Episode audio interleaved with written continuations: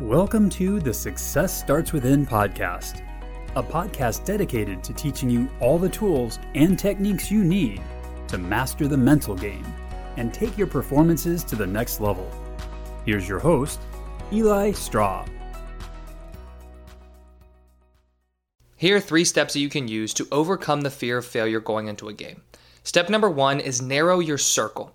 So I want you to think of 2 different circles. One's going to be a really big circle. One's going to be a very small and narrow circle. Now with these circles, what we're talking about is your attention.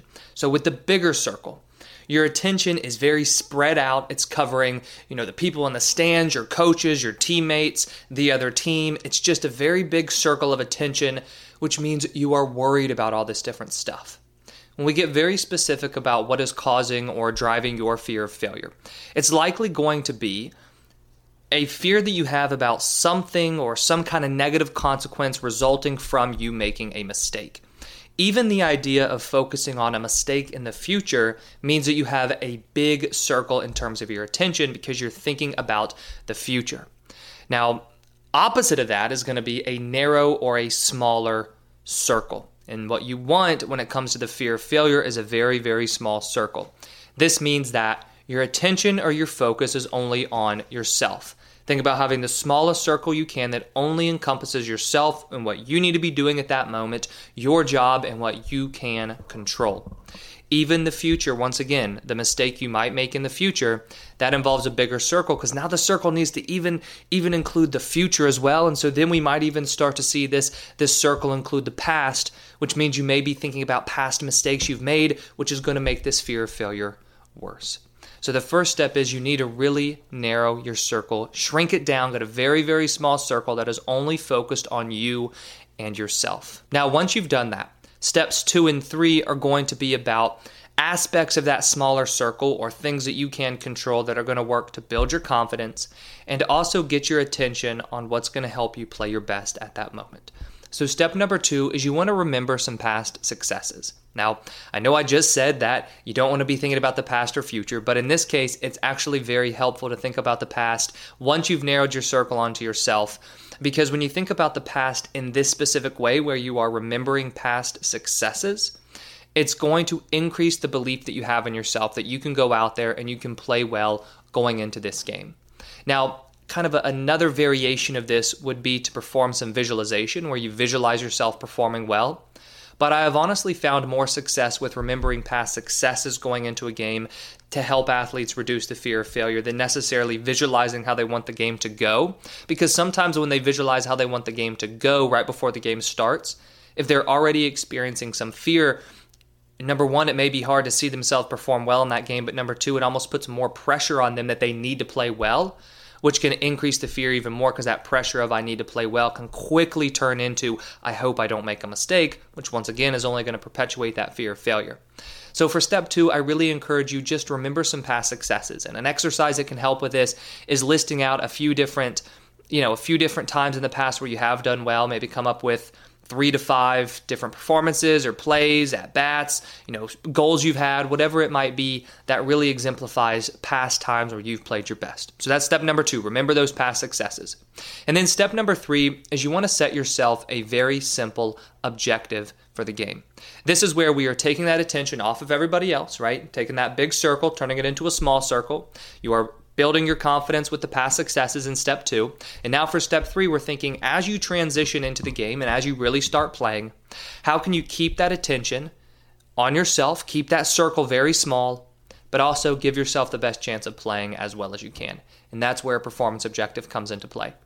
Now, if we're talking about, honestly, any kind of mental skill or mental game challenge, at the core of what we're trying to get to is we're trying to get to you being able to just play freely, trust yourself, and play like you do if, maybe nobody's watching or you have no pressure on yourself, right? Simply playing freely. This is where you trust yourself and you really trust all that training that you've put in. Now, it's hard to get to that state if you're focused so much on fear and all you can think about is how I don't want to make any mistakes.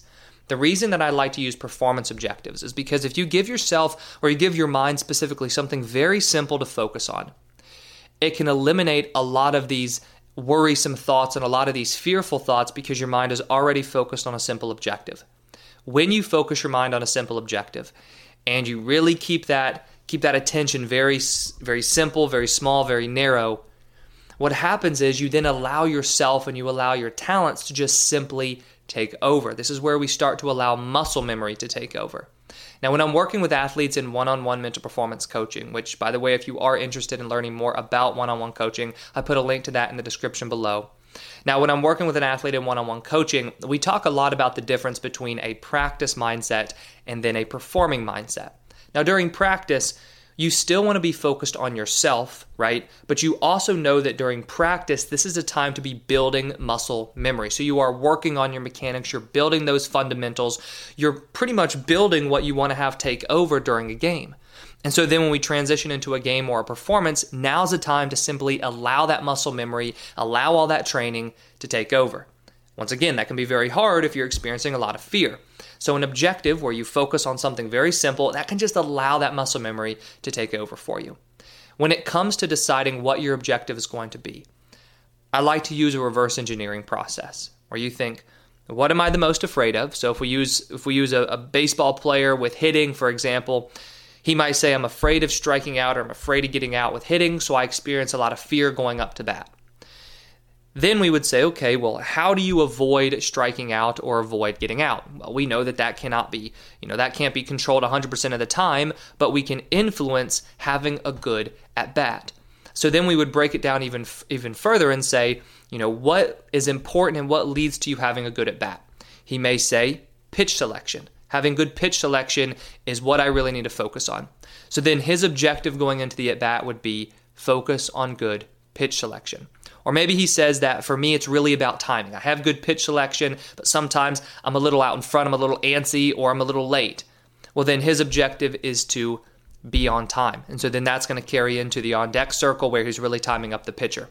But do you see how we're coming up with a very simple objective or a simple focus that he can have? That number one is controllable, right? Pitch selection, so deciding what pitch to swing at, that's controllable. Timing up the pitcher, that's also controllable.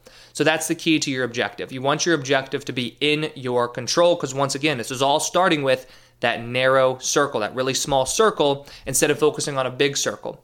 Bigger circle would be, I don't want to get out, right? That's a bigger circle because it's talking about the future. It might be focusing on how hard the pitcher's throwing and in kind of a stressful way, thinking about what my coach is going to think if I do strike out.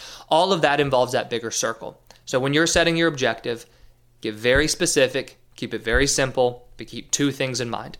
What's going to help me play my best and what's controllable. So those are the three steps that you can use to overcome the fear of failure going into a game. So make sure that you narrow that circle. Don't have your attention too big and focused on all these external factors. Focus on yourself. Step number two, remind yourself of some past times where you've done well. This is really going to improve your confidence going into the game. And then step number three, set yourself a very simple objective that's going to keep your focus simple and just allow your muscle memory to take over. I hope you enjoyed this video, and if you did, please hit that like button and subscribe if you haven't already. I put out new videos each week on sports psychology and mental training.